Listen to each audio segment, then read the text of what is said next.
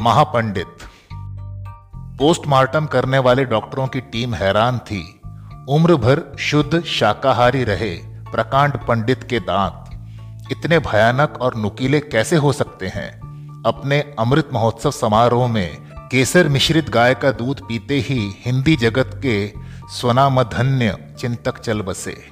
उनकी पत्नी को संदेह हुआ, हालाँकि समस्त साहित्य जगत उन्हें अजात शत्रु के रूप में पहचानता था। शिष्यगण शताब्दी मनाने की सोच रहे थे। पंडित जी अमृत महोत्सव के दिन ही सिधार गए। एहतियातन पोस्टमार्टम का तय किया गया। कभी किसी चीटी तक का दिल ना दुखाने वाले विद्वान साहित्यकार के पहने नाखून और क्रूर पंजे देख विशेषज्ञ डॉक्टरों की टीम सचमुच परेशान थी। ऐसे जबड़े तो पाषाण युग के इंसानों के होते थे।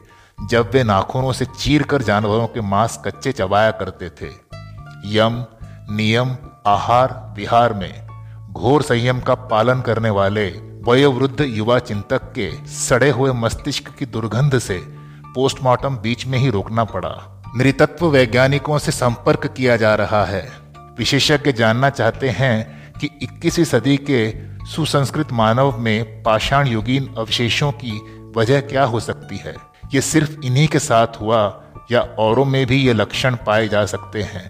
वैज्ञानिकों की रिपोर्ट का इंतज़ार है, तब तक ये मृतदेह प्रयोगशाला में सुरक्षित रहेगा। शिष्य गणों के हर्ष का पारावार नहीं, पैंसठ शोध प्रबंध लिखने वाले गुरुजी आज स्वयं शोध का विषय बन गए हैं। धन्य हैं गुरुजी, धन्य हैं शिष्य।